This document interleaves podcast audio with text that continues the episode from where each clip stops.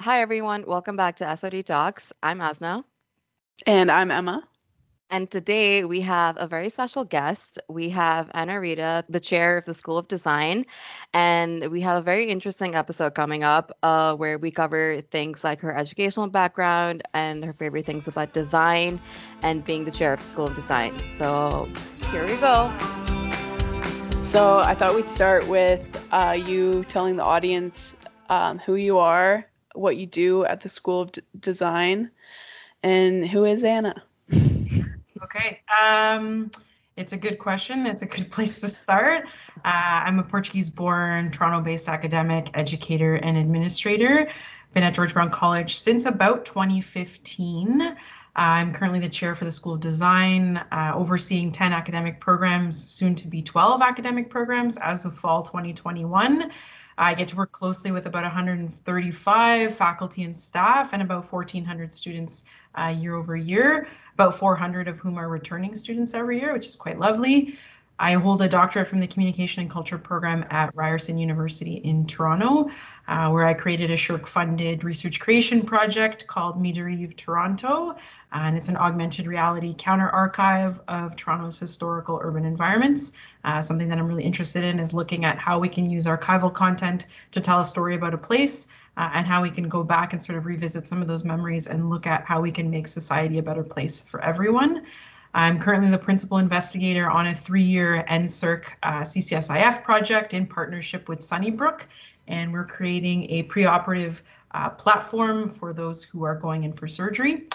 I'm also a member of the House programming team, a bit inactive these days, but I worked really closely with the uh, Toronto-based Global Focus Think Center for Creatives, uh, looking at sort of creating opportunities beyond education for creatives. Um, as of a few weeks ago, I'm now the vice president at the ArQuives, the world's largest independent LGBTQ2 plus archive in the world. Uh, and congratulations! That's amazing. Um, on a personal level, uh, I'm a vinyl enthusiast and I really love carbs. So that's also. Don't we all? the best food group. wow, um, that's quite an impressive rap sheet. Yeah. yeah. It's it's been keeping me busy for the last little while. Um, I didn't tell you, but I'm a Capricorn, and uh, you probably could have figured it out just based on the list. I always like to have uh, a project on the go. I always like to do as much as I can. I find that kind of work really fulfilling, and I'm not someone who can sit still for very long. So uh, I went to a cottage with my friends. Um, little while ago, and uh, you know the sort of mode and and uh, mood of the entire weekend was get ready to chill. Uh, yeah. very difficult for me to not think about work and not think about projects, and uh, yeah, have a wandering mind. Yeah. Yeah. Oh my God, that's amazing. Um, I know that you've completed your undergraduate, your master's, and your PhD. It's amazing. It's very impressive. Um, can you tell us a little bit about your decision, or I guess you're saying you don't like to sit idly, to maybe for how you decided to pursue higher education so close together? For sure. Um, when I was doing my undergrad, it was really clear to me that I wanted to do a master's. Uh, there was a program that I was already kind of interested in, more or less by my third year of my undergrad. So the mm-hmm. communication and culture program at York and Ryerson. Um, was a program I was really interested in. I knew a lot of the faculty that were teaching in that program. And in my third year, uh, sorry, my fourth year of my undergrad, I had done quite a bit of research on mobile media and sort of looking at how we were becoming more and less social at the same time as a result of uh, smartphones. So I thought maybe I'll do a master's to start studying some of these things. Uh, truth be told, I really didn't know what I wanted to do after my undergrad, and I found that doing the master's was a good way to sort of put off starting life or starting which I think a lot of students have felt that same way. But I was interested in a lot of like different things. I was interested in media, I was interested in design, I was really interested in writing, and I didn't really know where I was going to sort of fit into the world.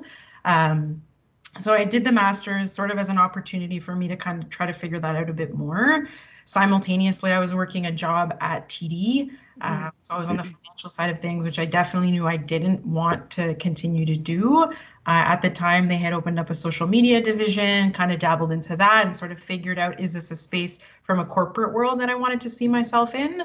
Uh, the answer to that was no. So about a year and a half after I finished my master's, thought about applying to the PhD. It was kind of something that I thought I would do later on in my career, maybe five years after finishing my master's. But uh, to be honest, I didn't feel like there was anything else that was really driving me or fulfilling me. And I thought, why put this off? I might as well give it a shot. Mm-hmm. Um, and then I got in. So then I actually had to do the thing, uh, which was you know you kind of make the plans and you say oh you know i'll i'll kind of leave it to fate and whatever happens happens and then when the thing happens you're like oh no i have to actually do this do it yeah so I, I, kind of went in still a little bit unsure because uh, you know obviously i had talked to a lot of people that had done phds and everyone kind of said the same thing which is like it's really dark and lonely and like you're working really independently um, and i'm a person who like i really like to work as a team i really like kind of thrive in working on a team so uh, it was tough definitely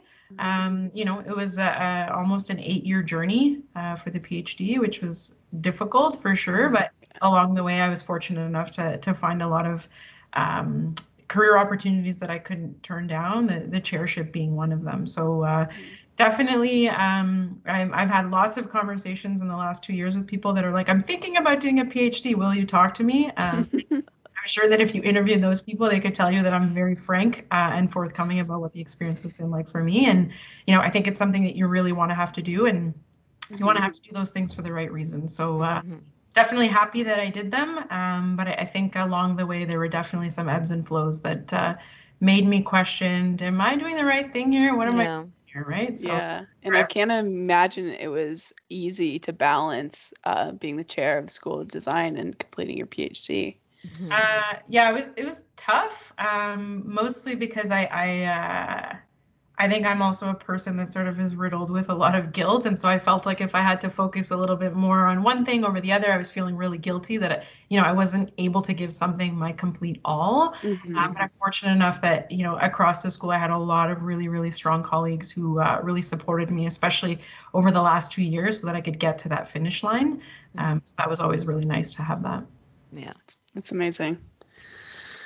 That's the school of design though. Everyone's just so supportive. That's the that's the main thing that drew me into George Brown. I like mm-hmm. was every all the faculty are so supportive and just encourage you along the whole way. Yeah, I, I think it's like it's it's really um, it's a really good point, and I think it's something that you know I've I've taught at other schools, I've been part of other institutions, and I, I definitely agree. Even just generally working with students. I, I find it so lovely that, you know, everyone's so complimentary and I'm working on a couple projects right now with a, a different group, lots of different groups of students. And I, am always so marveled at how they complement each other and what they've been able to do. It's it's really nice. There's really like a, a nice sense of community there. So I would definitely agree with yeah.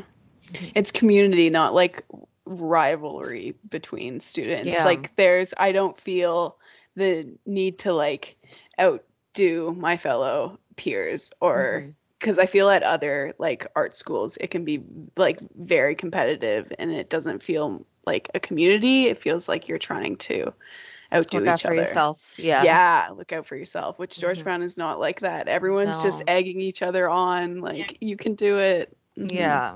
yeah, amazing. which is again, it's really nice to see. And again, I think that that's a really good practice. You know, that translates well into industry. Absolutely. You know, I think people see often other designers as their competitor i'm competing for this job with that person or you know that person's design is better than mine so i have to strive to do this thing next time. And i think that um, kind of reorienting your mind away from that is really important but that's also obviously really difficult work. But i would agree i think that there's a really solid community here just for general support. And and you know i think that's kind of the dream in design is you want to be able to to look to your peers uh, to help lift you up as opposed to you know kind of just like knock things down i don't think that's that productive you know, yeah. Not at all. So, what was your experience like coming out of your master's and trying to find a job? Yeah, so I um again I had worked uh, at TD for about I want to say about three years by the time I was done my master's, and I was kind of trying to figure out, you know, it was a good job, uh, taught me a lot about managing personal finances, but I wasn't fulfilled. Um, you're probably not surprised to hear that. Yeah. Uh, and it's you know it's no knock to people that are really I think uh, empowered by numbers and finances and how that world yeah. moves, but that just wasn't me. Uh, and so I was trying to kind of figure out where can I see myself fitting in? I was really focused on writing at the time.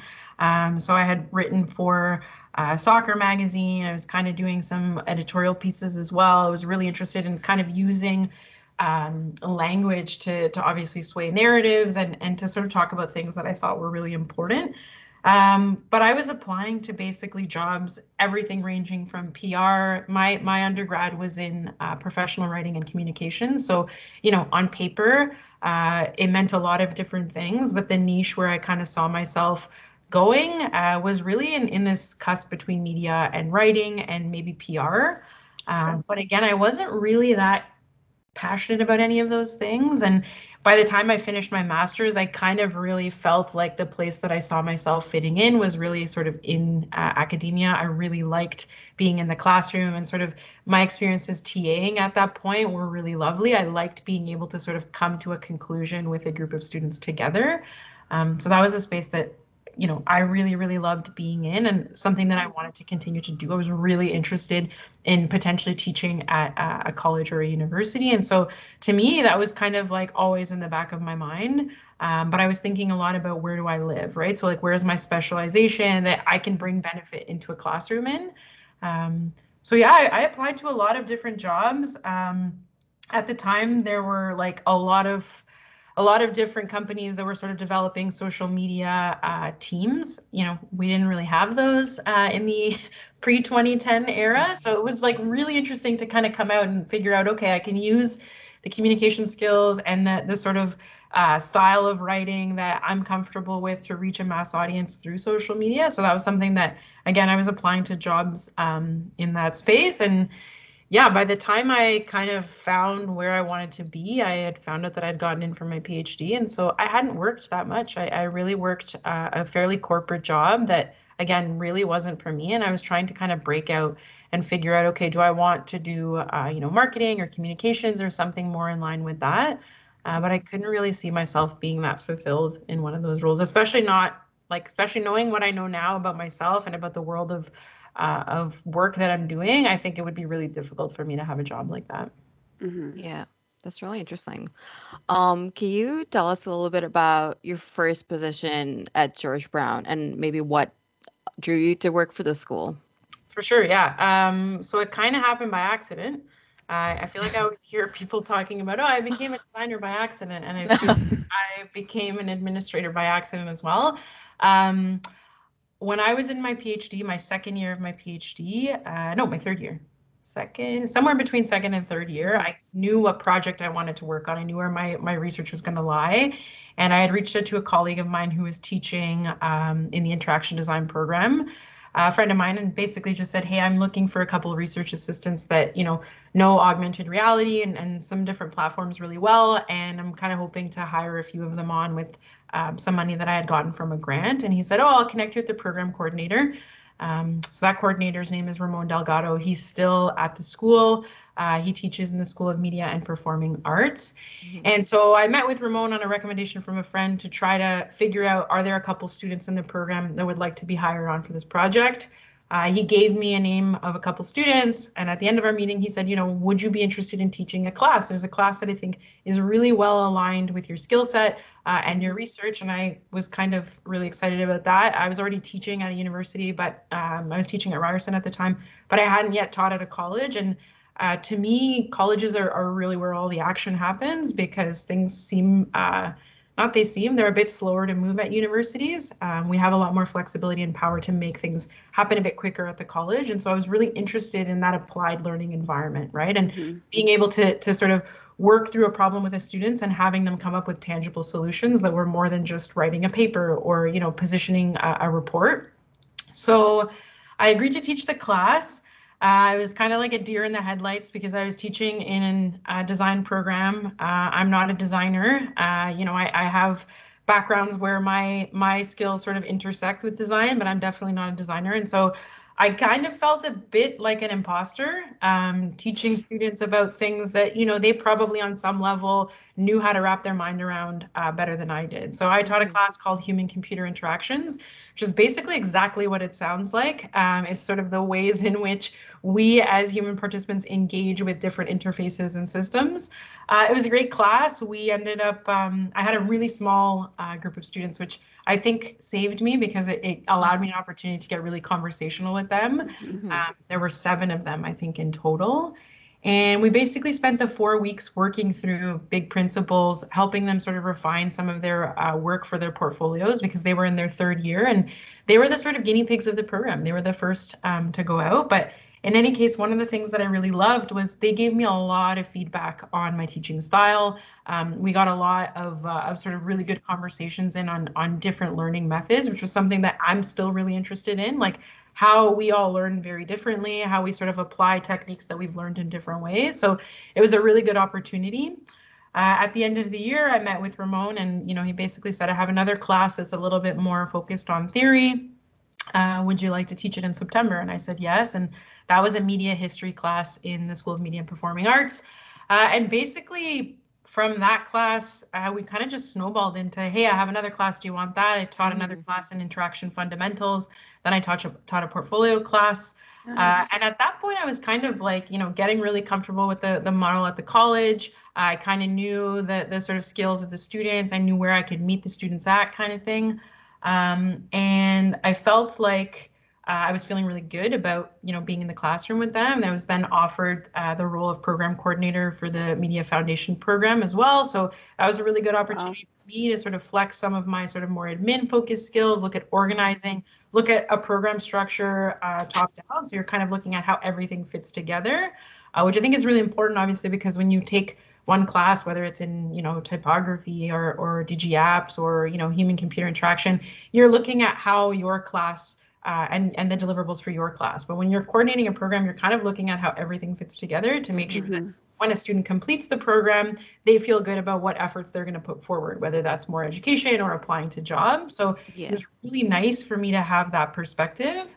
Um, at that point, I had reached out to the previous chair to just kind of say, hey, I would love to have a conversation about what an admin role looks like, you know, as an associate dean, as a dean, as a chair, just to kind of figure out what the moving parts are. Mm-hmm. Uh, and I knew that I really wanted to continue to engage with students. And so for me, I kind of wanted to just see what that position looked like. Mm-hmm. So we met. Um, uh, that was with Dr. Elise Hodson. Elise and I had really good conversations generally about uh, what that role looked like, and again, how much of it is uh, admin, management, etc. And um, and then a few months later, uh, after our meeting, Elise was going to take a sabbatical, and I was approached by um, Dean Luigi Ferrara if I would want to take over for her for three months. Mm-hmm. Um, and I was I was on a really tight deadline with my dissertation. I was trying to finish it within a year, and so I was like, "Oh God, what do I do? I'm at a crossroads." I this was this like role that I always wanted to have that I was yeah. excited about building my career towards, and I thought it's a really good opportunity to figure out if this is for me or not, and to know really quickly. So I kind of put the dissertation on hold. Um, the three month uh, contract turned into almost nine months of a contract. Um, and then I went away and, and worked on my dissertation, and Elise came back.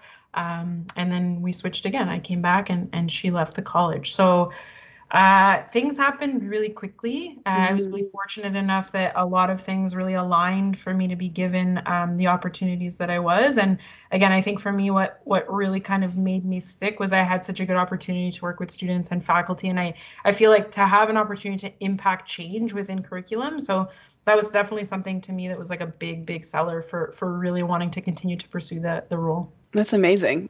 How it just kind of came to you? If yeah. you you manifest that for long enough and be like oh.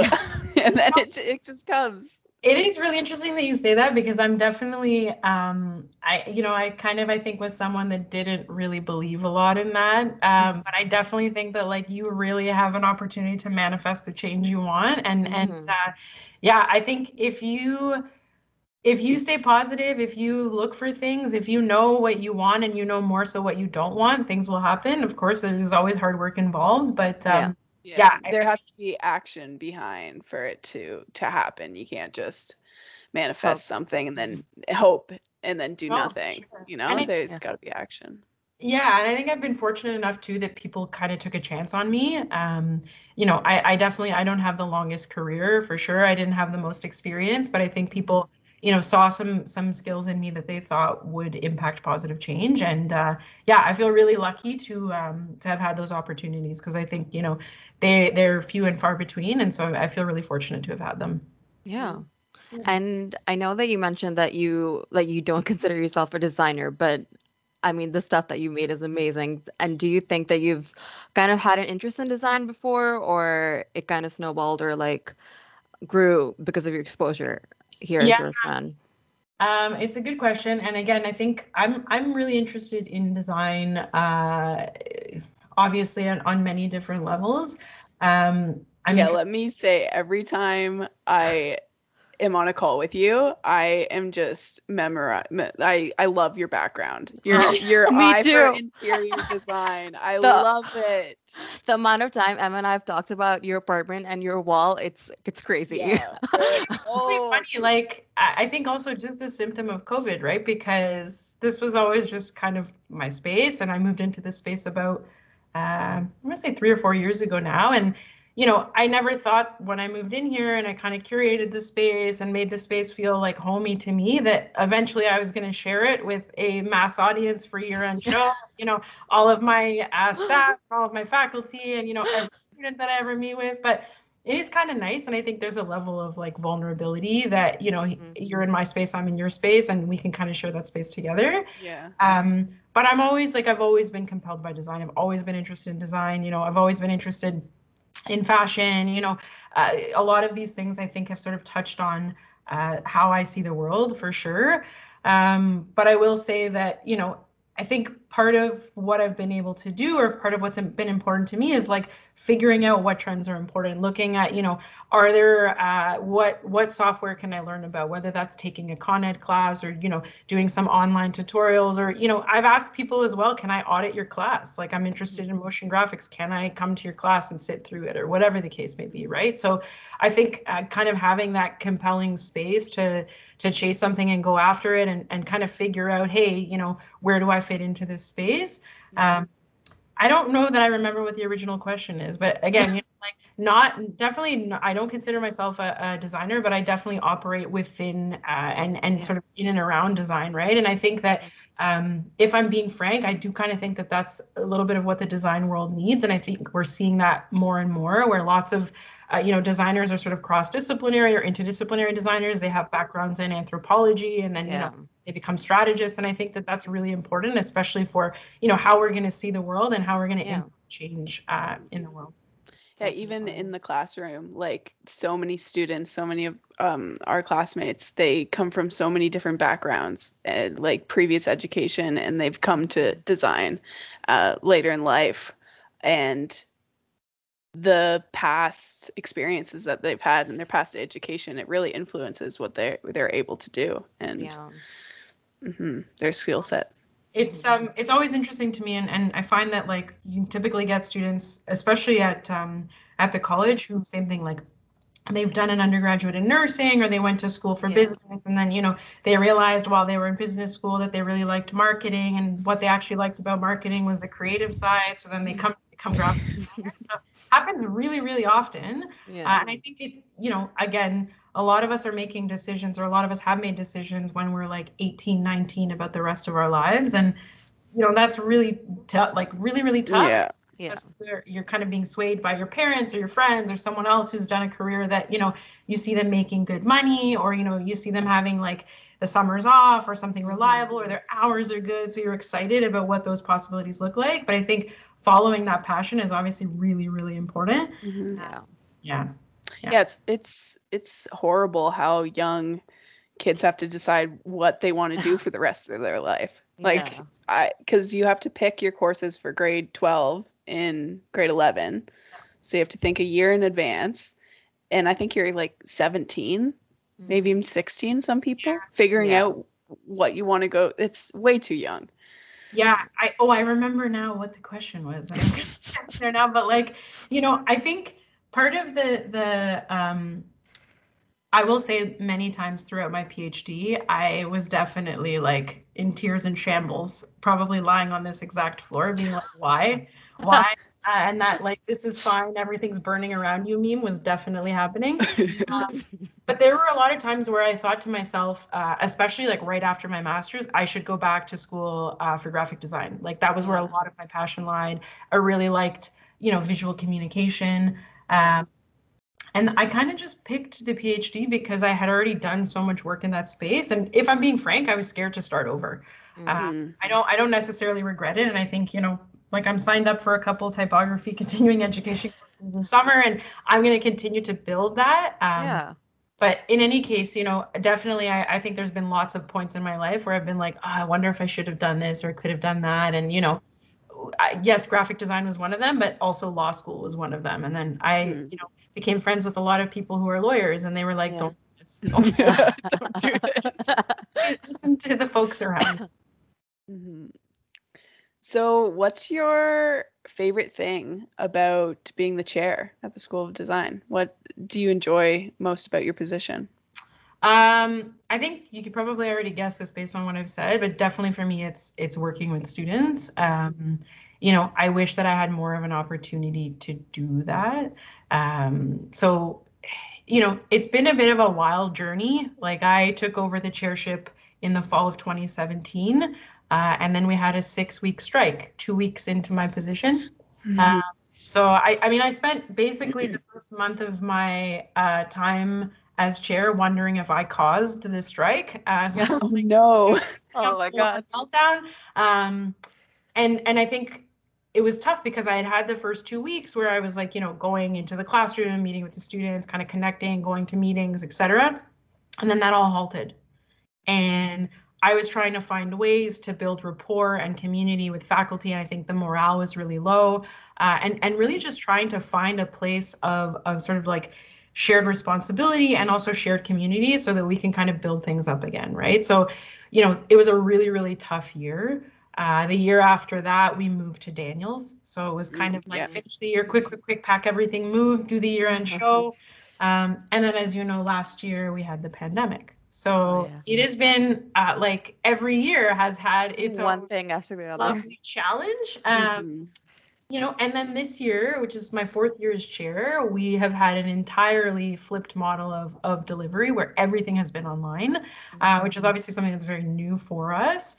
Um, so, you know, the, the thing that I miss is being able to work with students really closely. Everything takes a little longer online. Um, but yeah, that opportunity to work on an exhibition with a student, to work on a research project with a student, to work on, you know, year-end show with students, I think is really nice. Uh, I get to work really closely with the students that work for the in-store as well, which is lovely. Um, you know, and then I have my program coordinators who are basically like my right hand and, you know, they really, really help everything be a smooth transition. So mm-hmm. you know working with with students and working with faculty and coordinators to me is is really lovely. And that's the part of my job that uh, i absolutely love. Um, it's definitely something that has uh, has continued to motivate me in the role for sure. Yeah.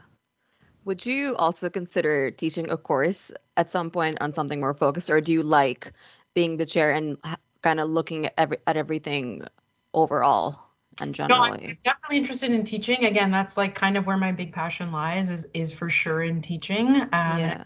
I want to do more of. Uh, I probably would have been doing some of that last year had things not looked the way mm-hmm. that they did with the um, the pandemic Lovato, for lack of a better word. I like that. I, will definitely. I don't see myself hanging up the teaching hat for sure. It's yeah. something that I'm sure that I'll get back into very soon. I don't know if we touched on this, but are there any projects that you've worked on throughout your career that you uh, consider your favorite? Uh, oh, I probably have a couple. Um, I mean, first and foremost, my dissertation project, and I think you know, I don't know that I would call it my favorite in quotes, um, but definitely was the one that I've worked the hardest on, and that uh, I think had the most blood, sweat, and tears. It wasn't a solo project. I was fortunate enough to be joined by lots of folks who helped with the coding and generally gave me really good advice. Um, you know, again, there's there's too many to name here, but I take that as a sign of my good fortune. Um, so that project was tough because I was looking at, you know, going into archives, collecting images that then I would map onto public space uh, and you'd be able to see using augmented reality on your phone. So for me, that was a huge one. Uh, I got to like do a serious deep dive into lots of uh, different ethnic groups across the city.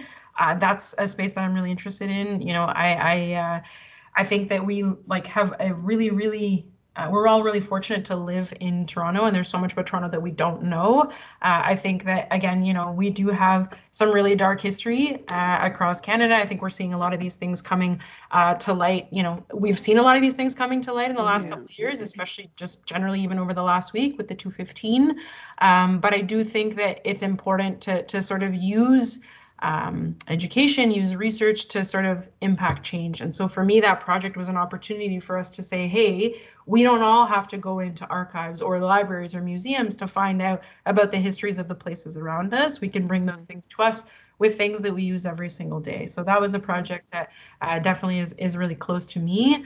Um, I also, with the school, was fortunate enough to oversee a lot of curriculum development for programs on an ongoing basis. Uh, in 2017, we worked on the Honors Bachelor of Brand Design, which, as you may know, launched this summer and will yeah.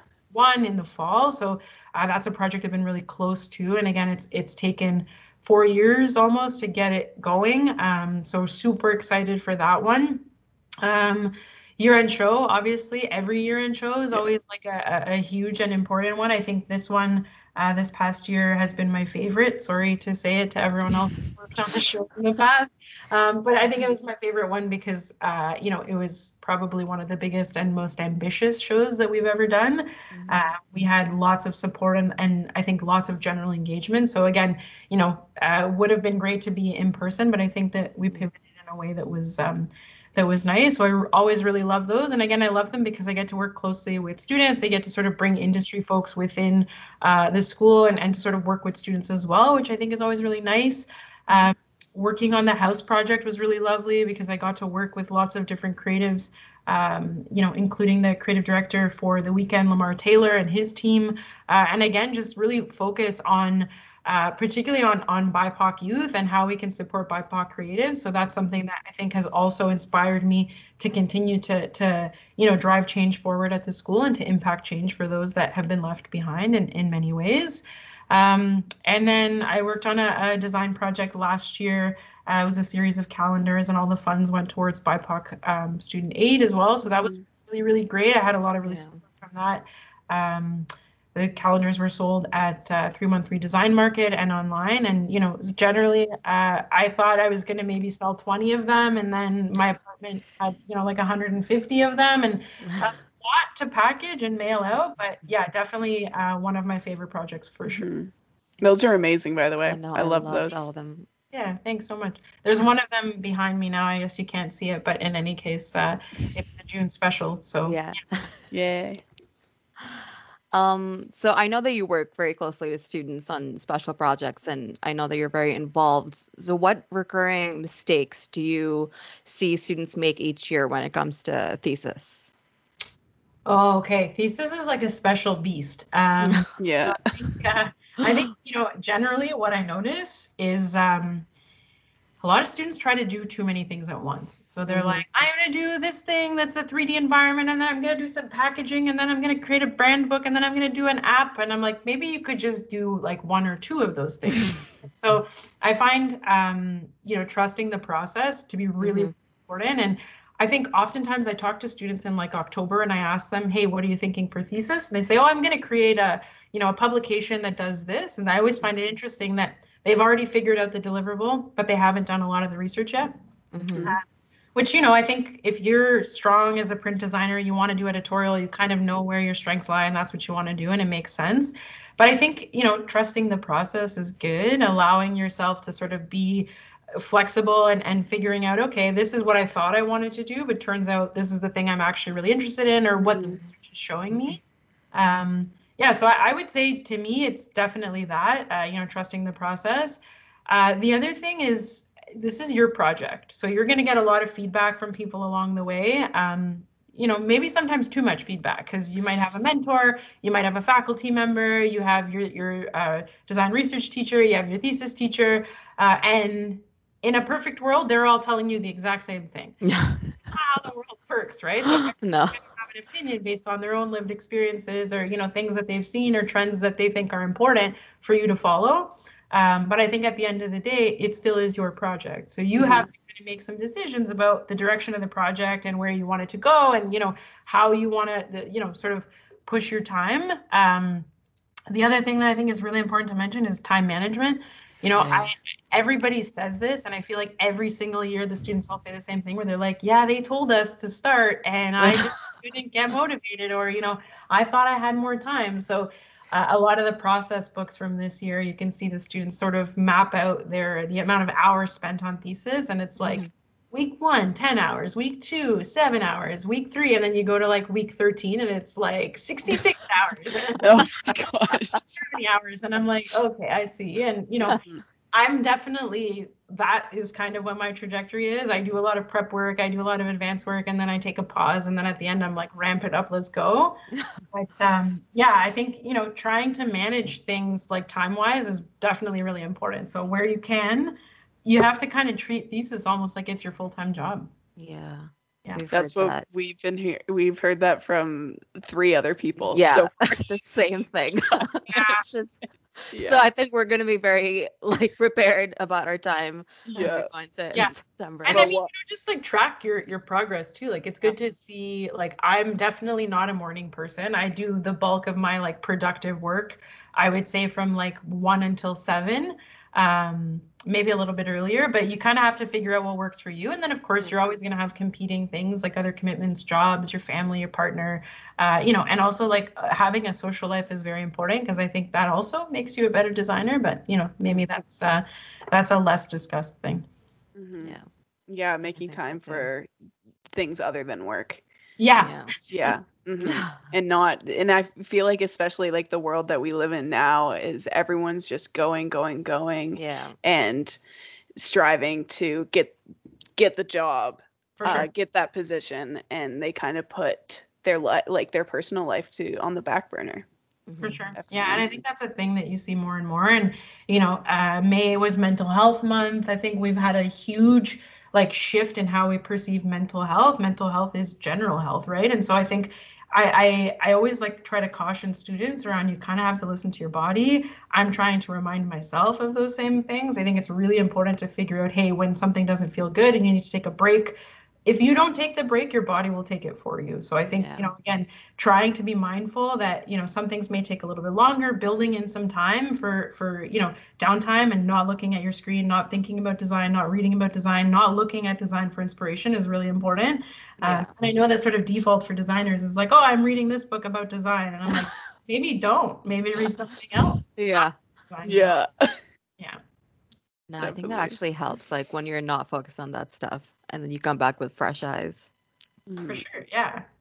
And I, I had a conversation actually uh, a couple of years ago with um, a designer from pentagram Giorgia Lupi and i asked her what inspires like your design. Mhm. and i was really surprised to hear her say but she basically was like nothing that's related to design. So she's like i look at old music books i look at old science journals i look at old visualizations she's like i don't look at what other designers are doing not because it doesn't matter but because that's what they're doing that's not what i'm Mhm. so I don't want to do the thing that they're doing. Um, and I think that's really important advice. Like oftentimes when you ask a designer what inspires you, they often name another designer, Mhm. uh, which I think is really interesting and you know not a bad thing for sure. But um, you know that's what that person does. That's Yeah. what Willey does, and Matt Willey's great. That's what Ellen Lupton does, and Ellen Lupton's great. You know, like that's what Fidel Pena does, and that's what Underline does, and that's great. But what are you gonna do, right? And so I think it's good to be inspired by other people, but definitely, you know, the world is kind of at your disposal now, and yeah I think COVID has also again kind of shifted how we see the world and and what we make time for. So a lot of people I'm finding are getting really inspired by sustainability and really inspired by nature, and I think that that's a really beautiful thing. So to me, this this sort of pivot around what what you value and what's important to you and how that fills into your your uh, your role as a designer, I think is really critical. Mhm. Definitely. Do you think the sustainability topic and environmentally friendly topic is uh, overdone in thesis? Oh, that's a tricky question. um, put it this way I think that we are at a stage where I think a lot of folks that are in your age category are very interested in this. Um, I was fortunate enough to attend the climate change uh, march last, or I guess it would have been two years ago in September. Mhm. Yeah. Same and I- here. You know, Mhm. so moved and motivated by how many people were there, how many youth were Mhm. there. Um, and I think it's a really, really important topic. Honestly, probably one of the top three most important topics is for me around climate change, migration, affordability, you know, these kinds of like really, really difficult things. Um, Mhm. I don't think it's a topic that's overdone necessarily, but I think that oftentimes what we try to do is propose solutions that are very difficult. Uh, and so I think as a designer, you are not going to change the world for everybody. But I think you have the power and the capacity to inspire that change. And so rather than making some amorphous project, what is a small thing that you can do to impact that change, right? So I think climate change is a huge issue. We need a lot of folks, a lot of different stakeholders, a lot of governments, a lot of agencies to take control in order for us to impact that change. But I think as a designer, understanding what you can do to make the world a better place and working from that. And you know if that grows great. But i do think you know try not to bite off more than you can chew. Mhm. but yeah I, I think you know to me it is really lovely every year that students are really inspired by the climate change uh, topic because i do think it's an issue that you know we all are going to be facing. Um, and i think it's something that it hasn't gotten as much attention because you know as fast moving as it is it feels really slow. So it's Yeah. For us to think about okay yes air quality and you know uh, water quality in 20 years but what about right now right? So what are some things we can do right now to impact that change later on? Um, and i think sometimes people get they get too wrapped in this idea of like i have to take all the plastics out of the ocean. Okay well Yeah. how use design to do that right? And so are you going to communicate something about fishing rights? Are you going to communicate something about you know uh, uh, fast food companies using straws and you know alternatives to this sure maybe but i think you kind of again you have to figure out where you fit yourself into this um into this problem. And i you know my sort of chief piece of advice as well is like it's okay for you as a person to not care about climate change but do not pick it as a thesis topic if you're not absolutely passionate about it. And that you know Mhm. every single topic you shouldn't pick a topic that you're not you know inspired by because it's going to be really tough. And if you pick something that you hate by the time it's like you know march 10th you're going to be like why did i pick this i want to by that point it's really really challenging to Oh, start over. God. Yeah. Yeah. pick something that you're inspired by and, and you know i hope that everyone's inspired by deep social issues but some people won't um, be and, and that's okay too but you know i think it's important to stick to something that you're really passionate about hmm Yeah. Yeah, that's what that's what we've been hearing from others too. It's it needs to be a passion project. It needs Yeah. to have um like the, the best thing to do is reach out to those students like you know if you go on the year end show website and you hit contact on anyone's profile it'll give you likely their personal email send them an email say how'd you pick your topic did you have multiple topics you picked from you know spend the summer trying to brainstorm you know five things you're interested in and then look at what other work has been done in this space how you can research this what kind of research you'd want to do to inspire it and that by that way by the time you get into you know week one of design research you're kind of already gearing to go with with doug and hannah to figure out okay what is the topic that i really want um, to focus on and you know if you find yourself getting pulled to something i think it's it's really interesting to to Mhm. follow that you know like we had such a wide range of topics like i'm thinking about um, brandon irving's project on memorabilia and and Mhm. andy savarillo's project on uh, on the the televangelists and like you know very different topics totally different topics and you know again i think a lot of people pick these sort of social issues that are very important but they have to be really important to you for you to pursue them Yeah. definitely. For sure. Mhm. So I just want to take a moment and appreciate the beauty of the end of year show. It was amazing. Just uh, Yeah. all the the efforts that went in from faculty and students.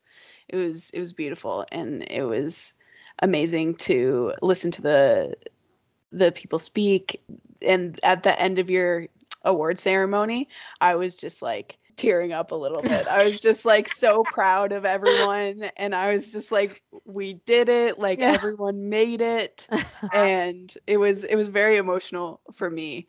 Um but w- what do you look forward to um when it comes to the end of the year show each year?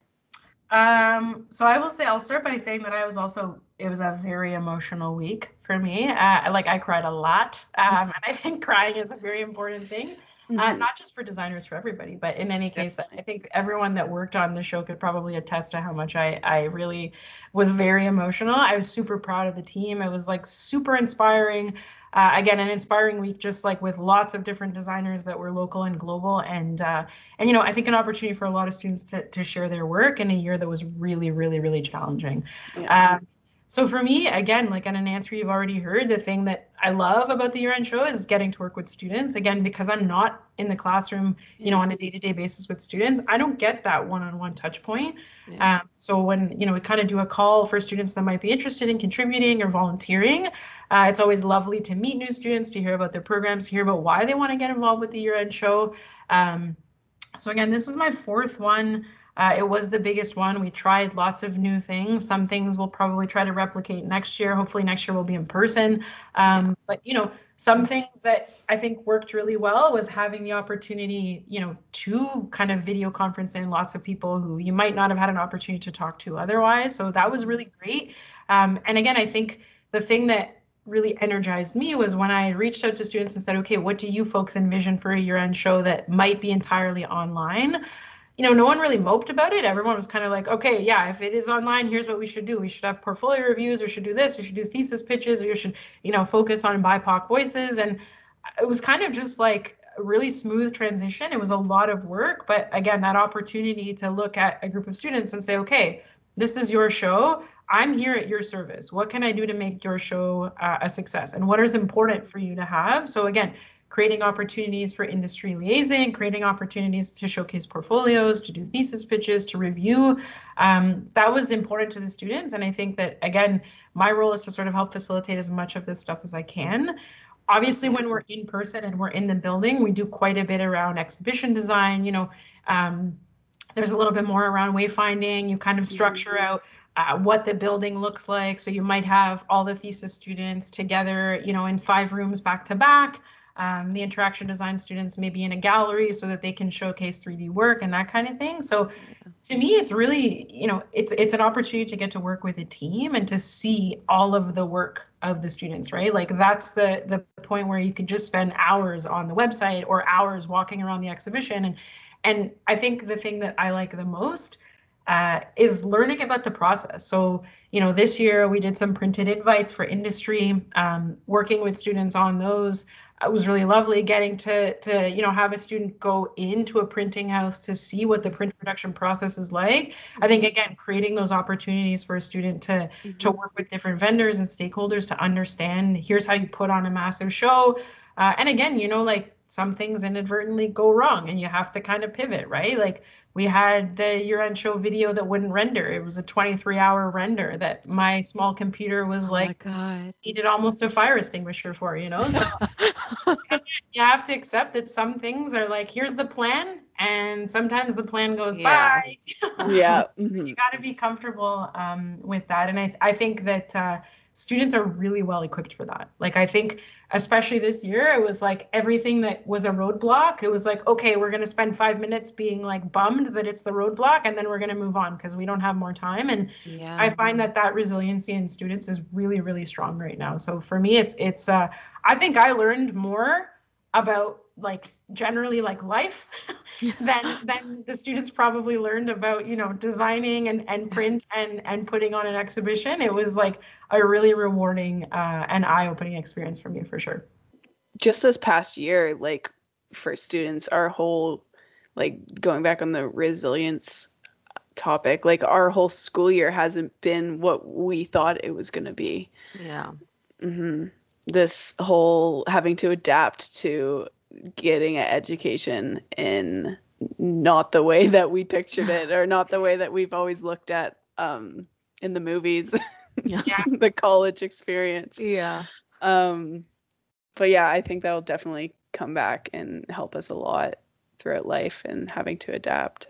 For sure. And I mean like, you know, and this isn't this isn't a knock to business students. So I hope that if there's any business students not going to be offended that I've said this, but uh, like design school feels very different than when you go to school for business. And there is again this like culture and community where you stick around, you pin your work up, you develop these like groups of students that you work on. You might develop a side business with somebody you know like you've got you start a podcast. Like the business students aren't doing this guys. So mm-hmm. like you know i guess it's something that's like definitely important to look at and and and to see that you know there is a deep sense of community here and not being on campus. I think you know as much as we want to stay positive about yeah we're going to keep pushing on and we're going to be resilient there is you know I think we're all excited to go back to campus. We're all excited to to be in a space together. We're all excited to be able to, you know, look over at the person beside you's computer and say, "Wow, that's really great. Yeah. I'm going to go off and do my thing now." Right? And I think mm-hmm. that that connection piece is is missing for a lot of people. So I think, you know, anything that we can do to foster that and to bolster that knowing that we're going into a fall that is going to be remote again and then you know we're all kind of crossing our fingers that by winter we'll be back uh, in the space together i think that that's uh, that's a tough space to be in. But I, I do think that mm-hmm. you know no one anticipated this. I certainly, when the pandemic started, you know, I didn't really bring anything home. Like I was kind of thinking yeah. it's just a couple weeks until yeah. yeah. you know L- virus passes. I literally the day before, you guys like sent out the email and was like, um, we're going to do like two a week online yeah. or something. Asna came to school and we are sitting before class and she was like, Emma, I'm so stressed. Like this thing's gonna blow up. And she's just like freaking out. And I'm like, Asna, shut up. Like you're stressing me out. You're overthinking things. Like this is you don't need this right now. Yeah. like stop stressing yourself out. And then literally the next day it's like, oh, we're closing campus. I know. Yeah, I definitely. Um, you know, we had you folks had uh, had left. I think on the Friday, and then on the Monday, we were still on campus. Like admin was on campus, and I had said to my ops manager, maybe we should alternate days coming in. He said, yeah, maybe it's a good idea. I said, well, I'll come in tomorrow, and then you come in on Wednesday. And then I got home, and my boss called me. Uh, the dean called me and said, uh, "Do you have stuff here?" And I was like, "Yeah, like I left my computer on campus." You better come get it. And I was like, oh no. So, but you know, even the whole time I was like saying bye to people and I was like, I'll see you in a couple weeks. Yeah. Sure. And it's weird. And I can tell you that I've been going into the building um, not on a regular basis, but semi-regular, just to pick up things and and uh, you know get the mail. And and sometimes people are coming in to pick up books and uh, you know a computer monitor or something that they may need. And it's sad. It feels yeah. like a oh, really I sad bet. space. And you know, I, I will say that uh, yeah, it's a beautiful building. It has lots of great features, but you know, the best feature of the building is you folks. And so when you're not there, it's real sad. It's really, yeah. really sad. Um, so I'm, I'm definitely looking uh, forward to going back and, and taking that space over for sure and the mm-hmm. shame of a brand new campus just know, sitting there all alone. Yeah we didn't even get to celebrate our you know our, our one year anniversary in this space sadly. Mm-hmm. yeah but we'll be back one day. Exactly yeah. Um so given that you work with a lot of designers and students on a daily basis over your experience for the past few years uh, in your opinion what do you think are a few of the most important qualities that a good designer should possess um, the first one for me is definitely being curious uh. I think that you can always tell when someone's not curious. Uh, and what I mean by that is, you know, allow yourself not to be so rigid. So, you know kind of go where things take you. Again don't don't have such a, a, a strict perspective on what you're looking at.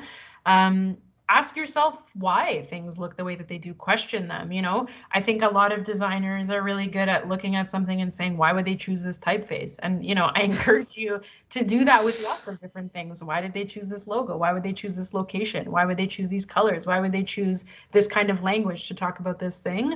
Mm-hmm. uh, and not questioning the choices everyone's making but allow yourself to be curious in that mm-hmm. space mm-hmm. and i think that that's a really good space to be inspired as well you know like when you're out for a walk and you see something document it you you know might not be of service to you later but later on when you go uh, like in the moment but later on when you go back and you look at things it can be really inspiring. So I think maintaining that open sense of curiosity is is for me a really big skill that um, that every designer should have. And you know, I think it helps you not lose sight of why you do the work that you do. So to yeah. me, it's definitely that. Um, and that flexibility piece is really important. I think changing your mind is is really important. Um, being flexible enough to say, hey, here's how I feel today. Uh, and maybe a month from now you feel very differently and, and that's okay. Uh, flexible enough that, you know, maybe not everything is going to go according to plan. Uh, so having something to fall back on and not being so tied to what the outcome is going to look like, I think is important.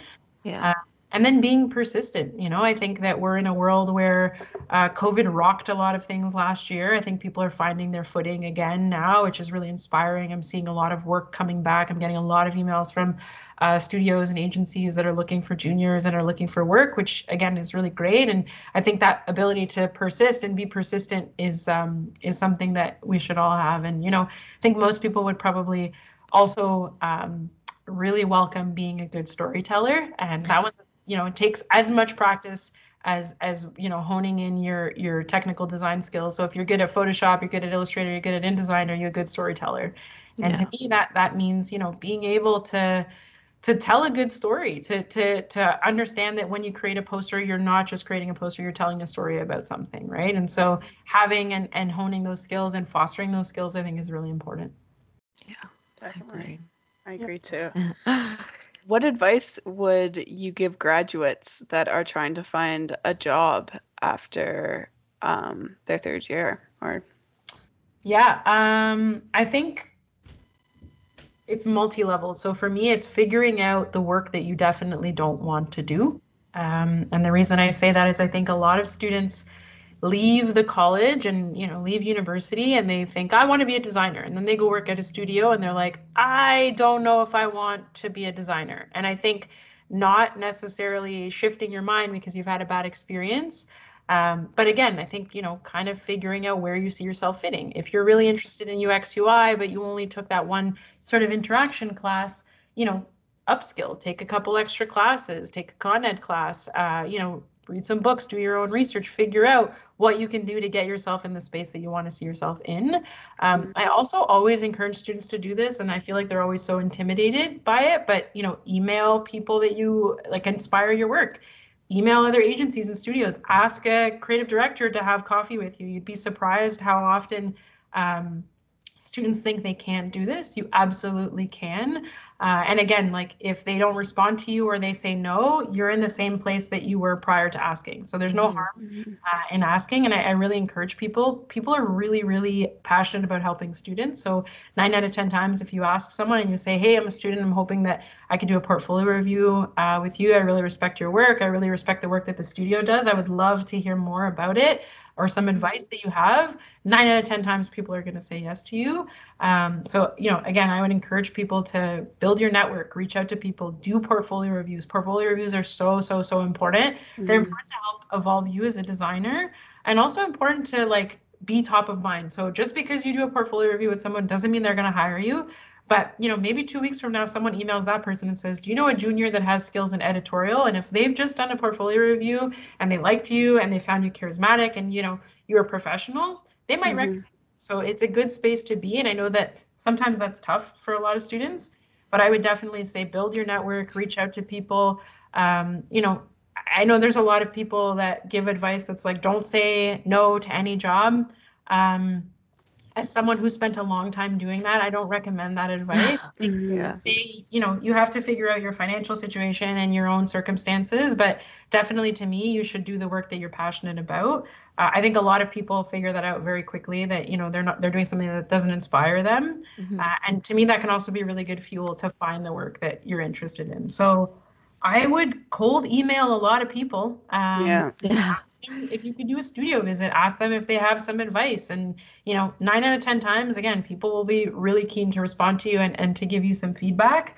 Um, and, and, you know, I think like I tell this to people all of the time. If you find something that you're not necessarily interested in, but you know, it's a package design or, you know, an industrial design position, you have a friend who might be interested, send it to them they'll eventually send things to you too and i think again building that community on an ongoing basis is really important so mm-hmm.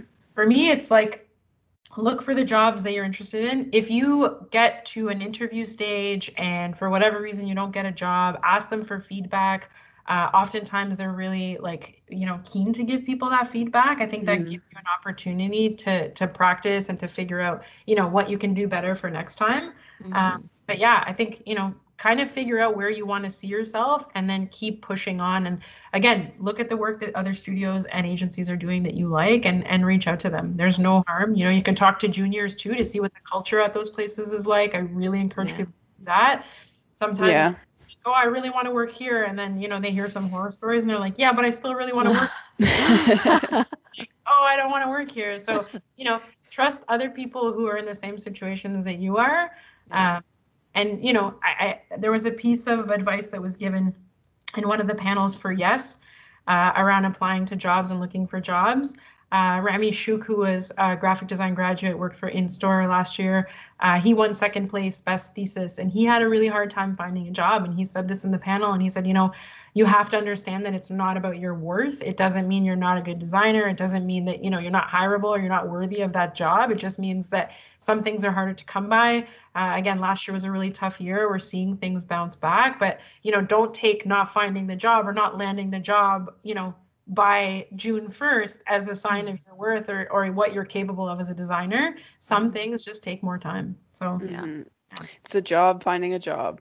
Yeah. it is a full time say. job. Finding Yeah. a job. Yeah. Absolutely right. You really got to be on it.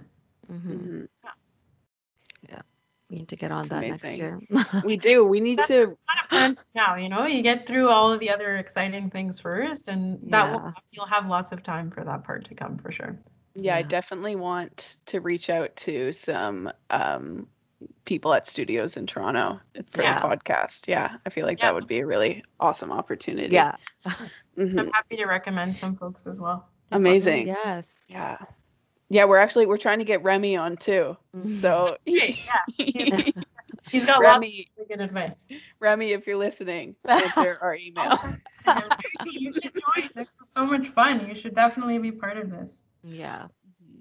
We'll corral.